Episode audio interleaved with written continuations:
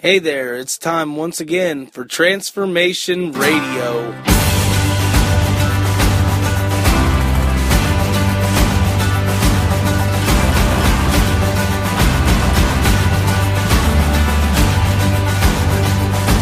When my hope and strength is gone. You're the one who calls me on. You are the light, you are the fight that's in my soul.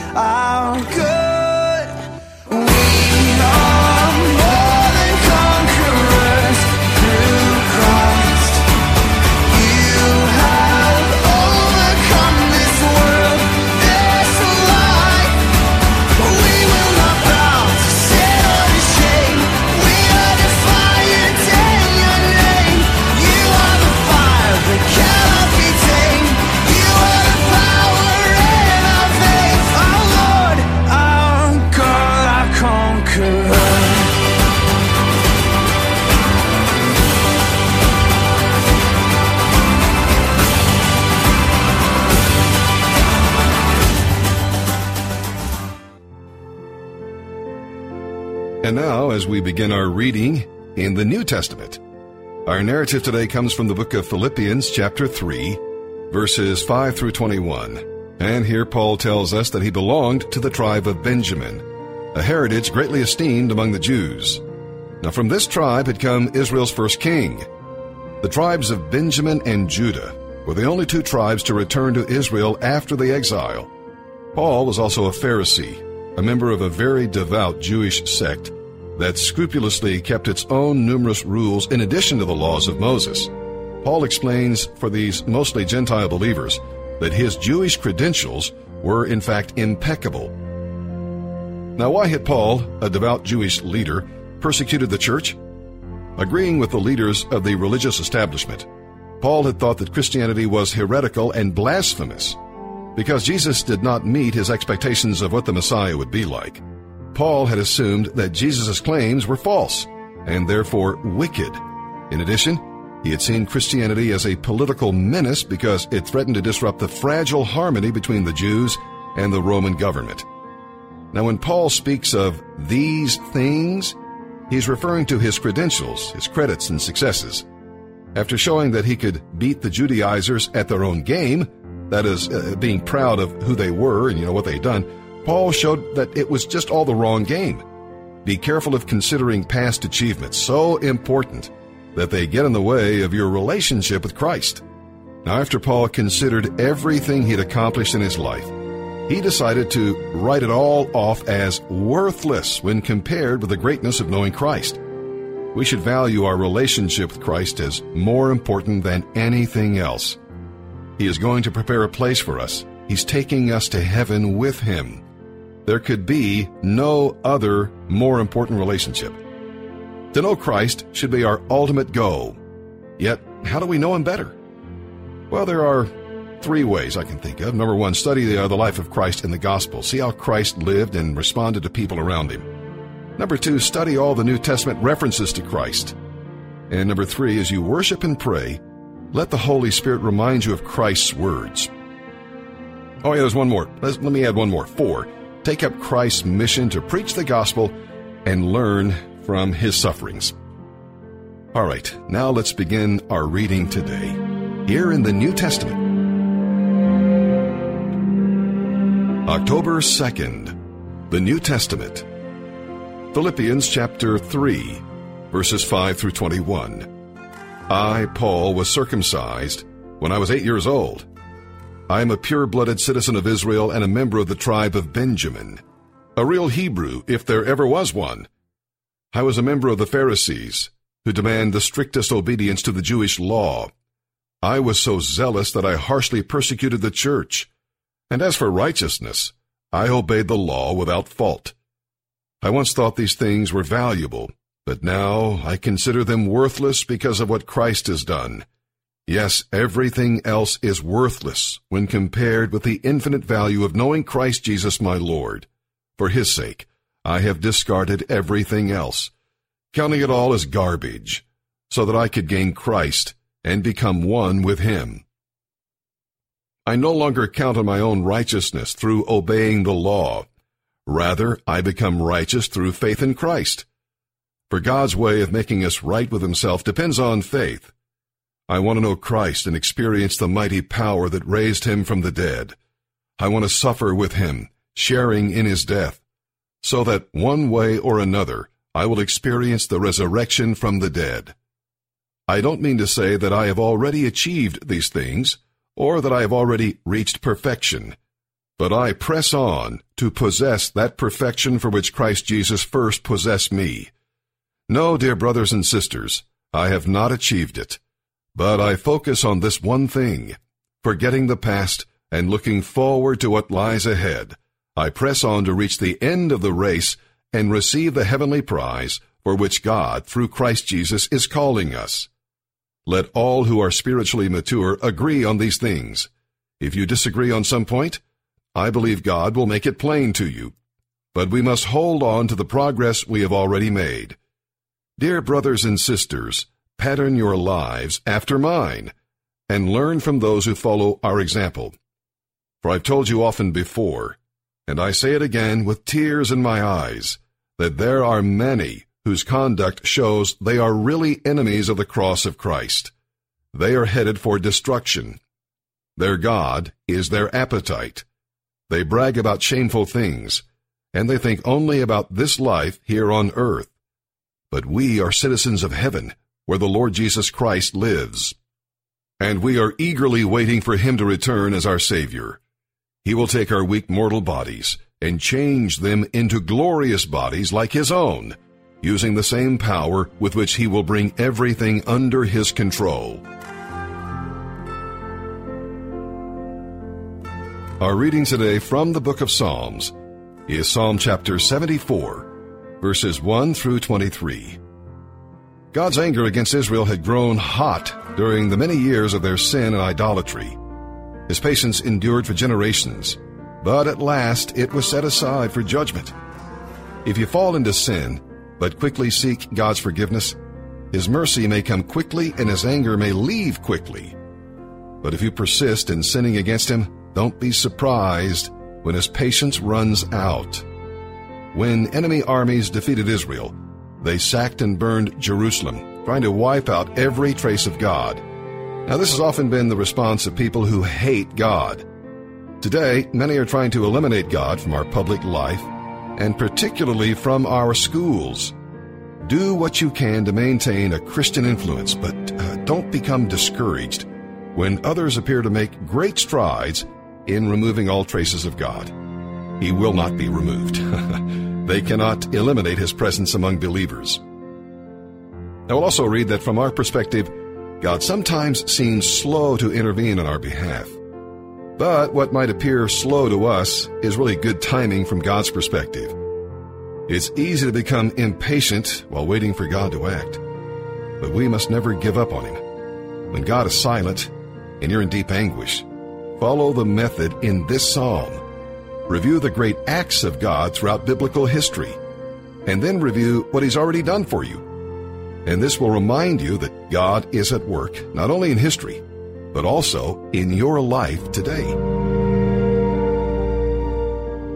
Psalm 74, verses 1 through 23, the Psalm of Asaph. O God, why have you rejected us so long? Why is your anger so intense against the sheep of your own pasture? Remember that we are the people you chose long ago, the tribe you redeemed as your own special possession. And remember Jerusalem, your home here on earth. Walk through the awful ruins of the city. See how the enemy has destroyed your sanctuary. There your enemies shouted their victorious battle cries. There they set up their battle standards. They swung their axes like woodcutters in a forest. With axes and picks, they smashed the carved paneling. They burned your sanctuary to the ground. They defiled the place that bears your name. Then they thought, let's destroy everything. So they burned down all the places where God was worshipped. We no longer see your miraculous signs. All the prophets are gone and no one can tell us when it will end. How long, O God, will you allow our enemies to insult you? Will you let them dishonor your name forever? Why do you hold back your strong right hand? Unleash your powerful fist and destroy them. You, O God, are my king from ages past, bringing salvation to the earth. You split the sea by your strength and smashed the heads of the sea monsters. You crushed the heads of Leviathan, and let the desert animals eat him. You caused the springs and streams to gush forth, and you dried up rivers that never run dry. Both day and night belong to you. You made the starlight and the sun. You set the boundaries of the earth, and you made both summer and winter. See how these enemies insult you, Lord. A foolish nation has dishonored your name. Don't let these wild beasts destroy your turtle doves. Don't forget your suffering people forever. Remember your covenant promises, for the land is full of darkness and violence. Don't let the downtrodden be humiliated again. Instead, let the poor and needy praise your name. Arise, O God, and defend your cause. Remember how these fools insult you all day long. Don't overlook what your enemies have said or their growing uproar. Proverbs 24, verses 15 and 16. Don't wait in ambush at the home of the godly, and don't raid the house where the godly live. The godly may trip seven times, but they will get up again. But one disaster is enough to overthrow the wicked.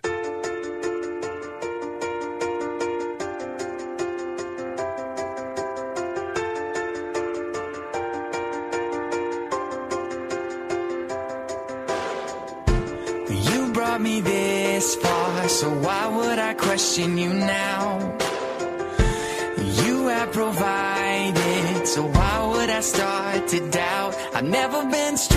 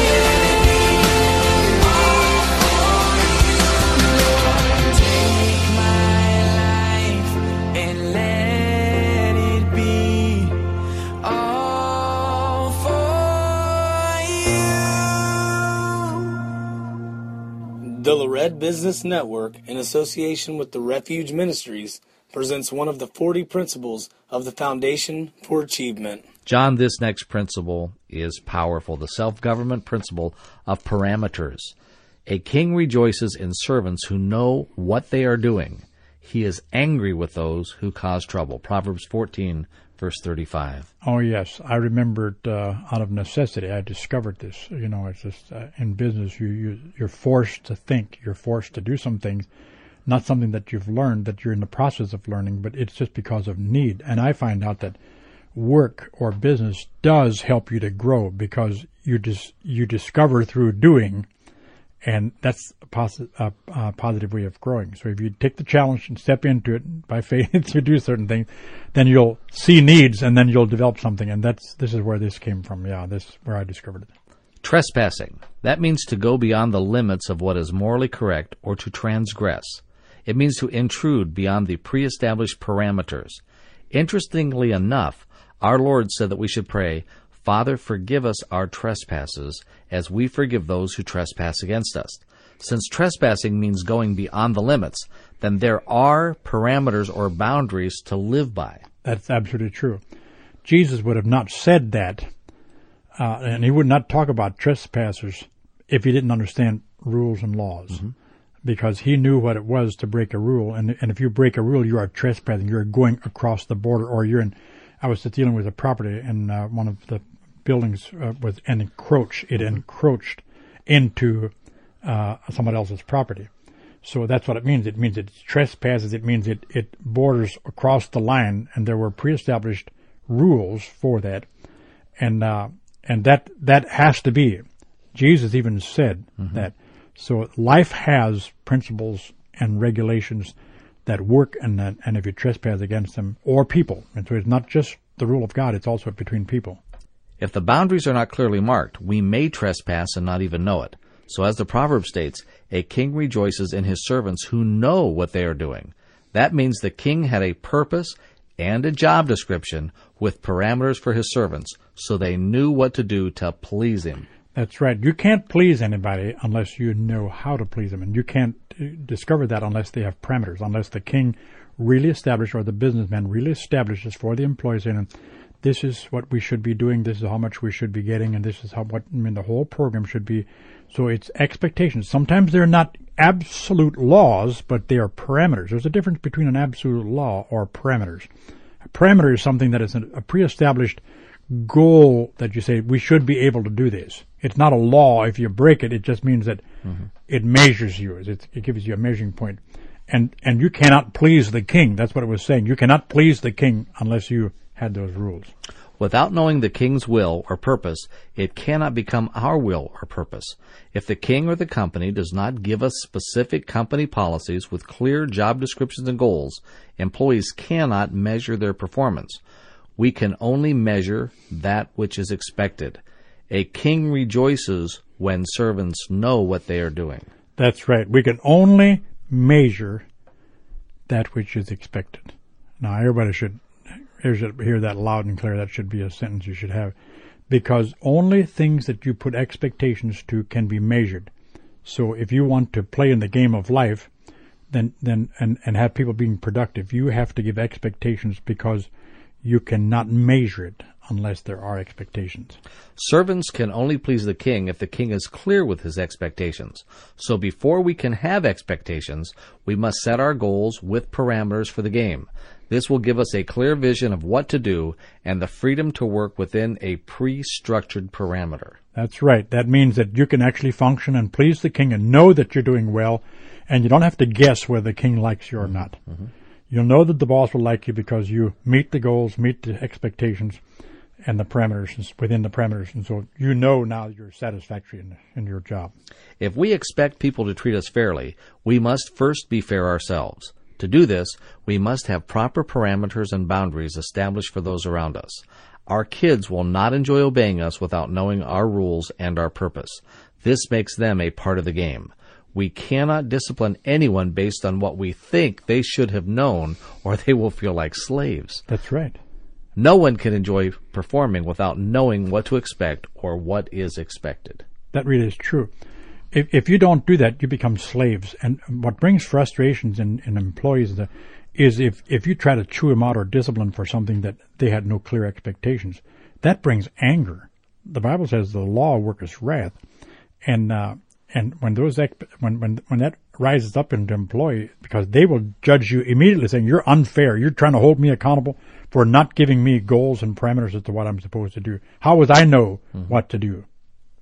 When performance is measured by expectations and both parties understand the purpose of the goal, work turns into a game. Ah, and I like that. Work turns into a game. That's the key. It will be us rather than them. It will be a company, employee team. right. Th- There are certain areas of our lives that may appear gray, but for the most part, people should have no doubt what we stand for and what we expect. This makes us predictable, and the game of guessing and uncertainty is over. God is clear in his expectations of his sons, and he has great rewards for our performance. That's right. How many times have we stopped uh, and asked ourselves, saying like, uh, saying like playing the guessing game, you know? And the reason is because sometimes people have hidden agendas, and you don't know it, and you're not clear on it, you know, and you don't understand it. And so we play a guessing game. Well, I think this is probably the right thing to do. And and sometimes it's the purest people, and they may be doing something totally wrong that makes the king mad, but they don't know because they they're, they're playing a guessing game, and it's our fault if they do. Employee, it's it's our fault if they play a guessing game. They should not have to be responsible for that. The second part of the proverb states that the king is angry with those who cause trouble. We will find that most employees will respect their leadership if companies' goals and purposes are communicated clearly. They may not always agree with us, but they still will respect us. Now, there's a difference there, huh? And I believe that I, there's a difference between agreeing with us and respecting us. Uh, I find out that in most employees that they may disagree with you on certain things, but if you handle it right and be clear on it and explain it, they'll respect you for it anyhow. It, it it doesn't mean that they have to always agree with you, but they'll respect you because they know you're they're the boss and you're in charge. There are a few rebels who oppose everything and everyone. yeah, there's a few around. they have no idea what is fair. Fortunately, they are a small percentage of our society. Someone said one time, there's only about eight or ten of those around. They just they, or, or, of those in the world. They just move around a lot. I see that. Uh, they do make the king angry, and they do have to be dealt with accordingly. So if our families or employees are angry with us, we should ask ourselves these questions. Number one, are my expectations too high or unrealistic? That's true. We got we got to measure ourselves because leadership and uh, these are self-government principles. As we have to we have to make sure that we're right before we can expect employees to be right and family to be right. The second one is this Are my parameters broad enough to allow freedom? That's right. And and if you make them too close, too tight, then there's no freedom because because it's important for allowing an, an employee to make certain decisions for himself. You, you they don't have to make you don't have to make every decision for him. You should just say, "This is what I want done. This is the time I want to get it done." And there's different ways of doing it. Saying like I used to, I used to work real fast and time myself and beat the clock, and so I'd take a five minute or break when nobody else was taking a break. And and when the boss told me why aren't you working, I said I've met my goal. It's what you said, and he was happy with me. I mean, I mean, so I laughed about it, you know, and it was work. It's okay. The third is this Is my attitude right in administering these parameters? As a leader, that's very critical. I mean, you have to make sure that you are administrating them right with the right attitude. If these are all done correctly, there should be very little trespassing. But then we may have a few rebels that not only trespass but transgress, and they do make the king angry. So there's a difference between transgressing a policy or trespassing. That's right. Transgressing means means that, that, that you just willfully do it. Uh, trespassing means that, that you may not be aware that you're tre- trespassing means that you're encroaching on something else and may not be fully aware of it. But let's do our part by setting clear expectations and parameters, or people may claim we are unfair. That's right. And I believe that if we do it right, people will think that you're fair. And Yes. that's that's a, that's a really a credibility thing. If a person tells me, you know, I know John and I know Bernie Arizona, I know they're fair people. Even if if you're accused of being wrong, they'll defend you. Say, well, I don't know. I I I, I believe that they're fair people. John, in setting parameters, there's micromanaging, which means you can really set too many as well and then kind of choke that person. That's why it's in here that says that uh, setting parameters within the framework of freedom, which means that they're not that tight. They're they're they're broad perspectives out here, and management, middle management, and employees can say that John just wants the job to get done within this frame time uh, time, time timetable, and so so they have a right to make a few adjustments and do certain things, which means that gives them freedom. You know that uh, if you make them too close and too narrow, then that becomes too much like a driven slave. Looking over somebody's back all the time and watching him drives a person nuts, and you won't keep an employee that way. The self government principle of parameters. A king rejoices in servants who know what they are doing, and he is angry with those who cause trouble. Proverbs 14, verse 35. Boy, John, what closing comments do you have for this one? Uh, this is really, really uh, uh, an important principle for life, uh, for business, uh, government, and anything.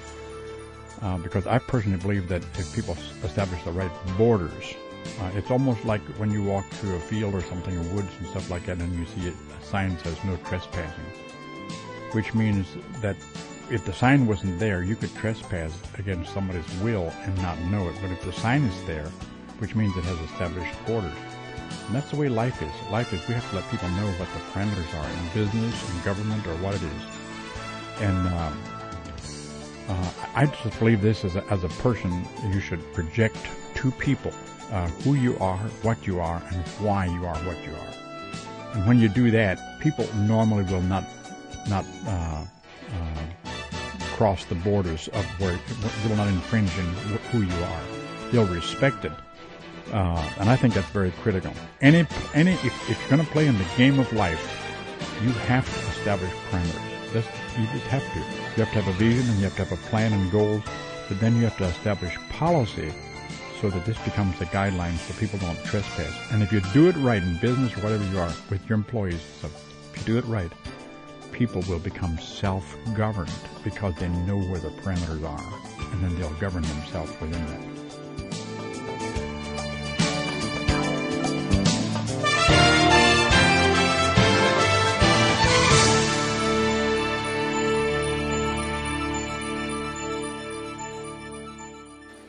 Jeff Bissett, and Transformation Radio is a great way to start your day.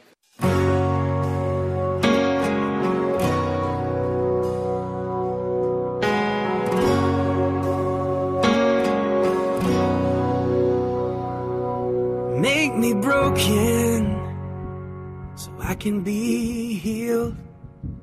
Cause I'm so callous and now I can't feel. Wanna run to you with heart wide open. Make me broken. Make me empty so I can be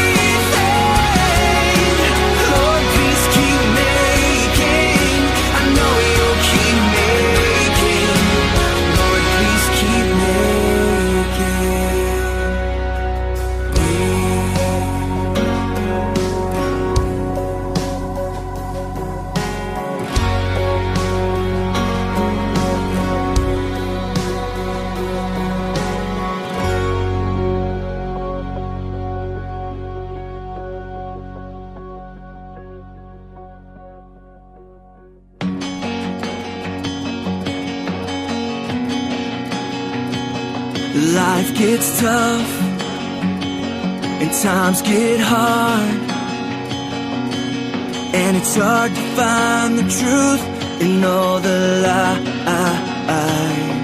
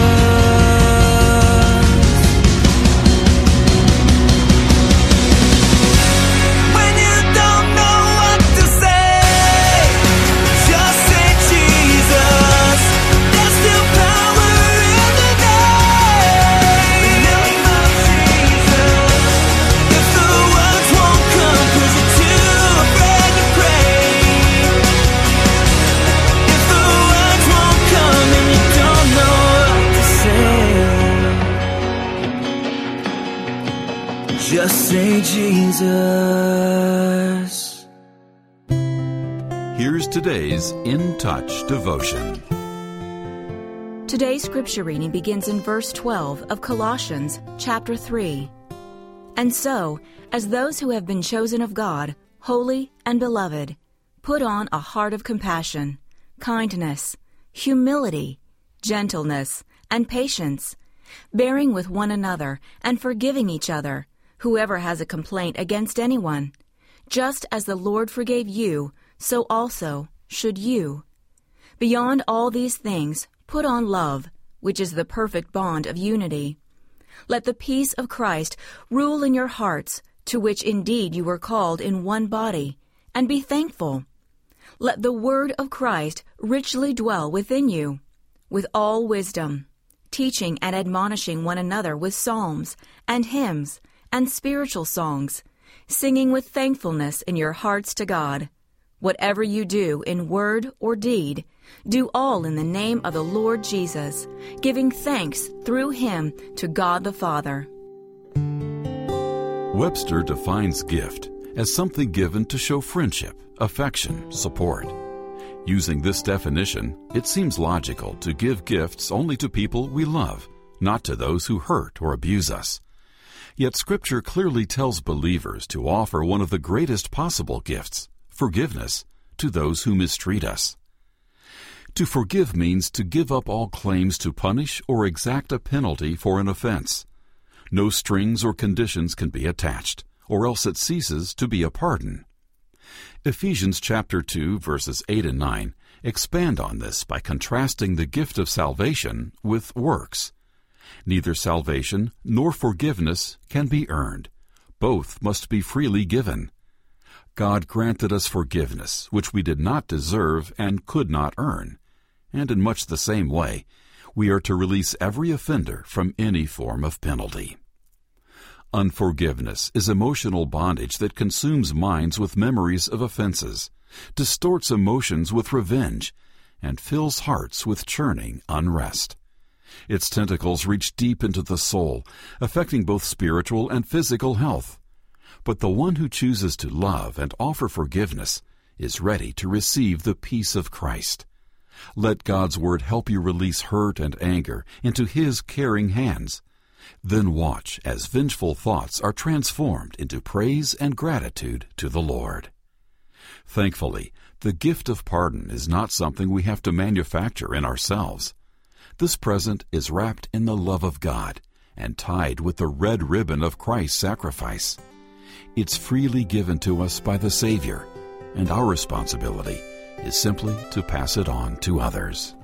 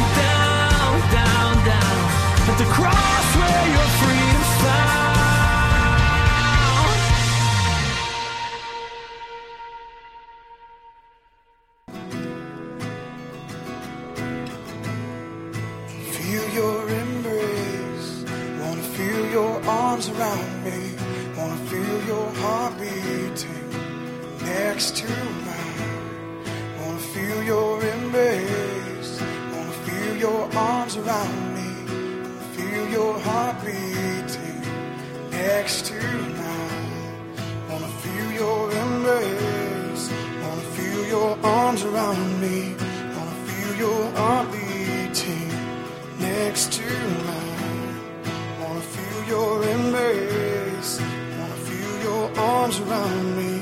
I feel your heart beating next to mine, and it's telling me it's all gonna be okay. It's all gonna be okay. It's all gonna be okay. It's all gonna be okay. It's all gonna be okay. It's all gonna be okay. It's all gonna be okay. It's all gonna be okay wanna see your face. Wanna see who I can be. Wanna see what you can see in the mirror of your eyes. But I wanna see your face. Wanna see who I can be.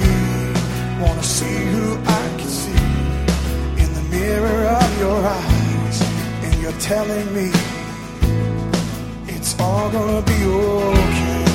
It's all gonna be okay all gonna be okay. It's all gonna be okay. It's all gonna be okay. It's all gonna be okay. It's all gonna be okay. It's all gonna be okay.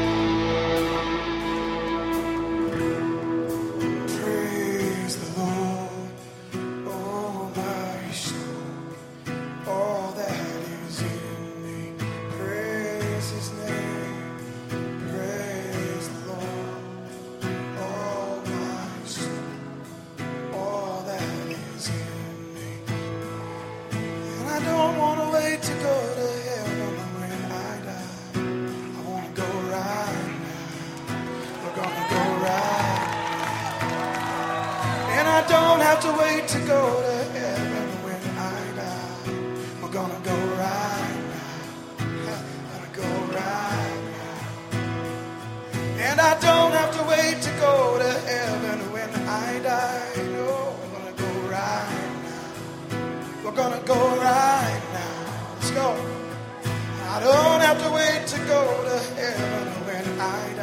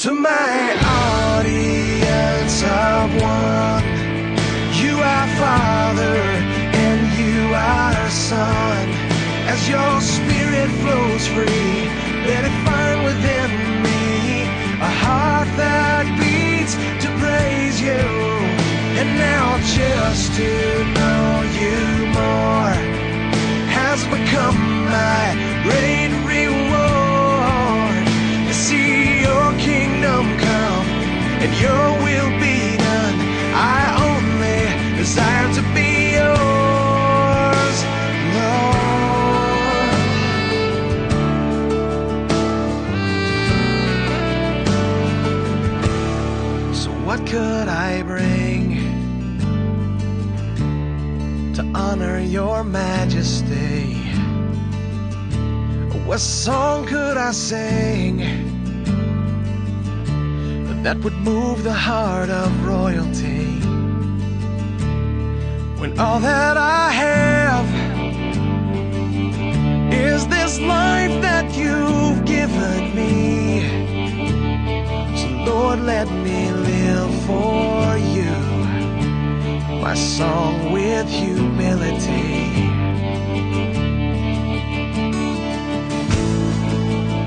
Lord, as the love song of my life is played,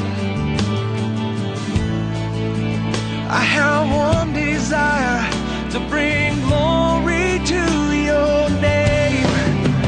To my audience of one, you are Father and you are Son. As your spirit flows free, find within me a heart that beats to praise you. And now just to know you more has become my great reward. To see your kingdom come and your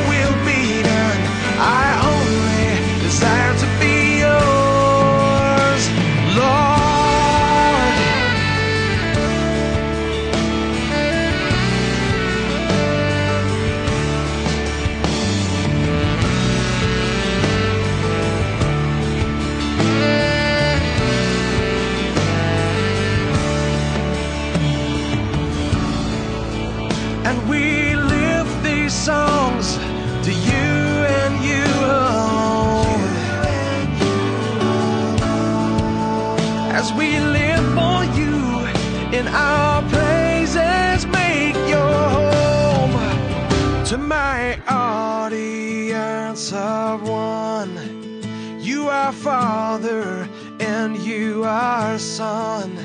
As your spirit flows free, let it find within me a heart that beats to praise you. And now just to know you more has become my great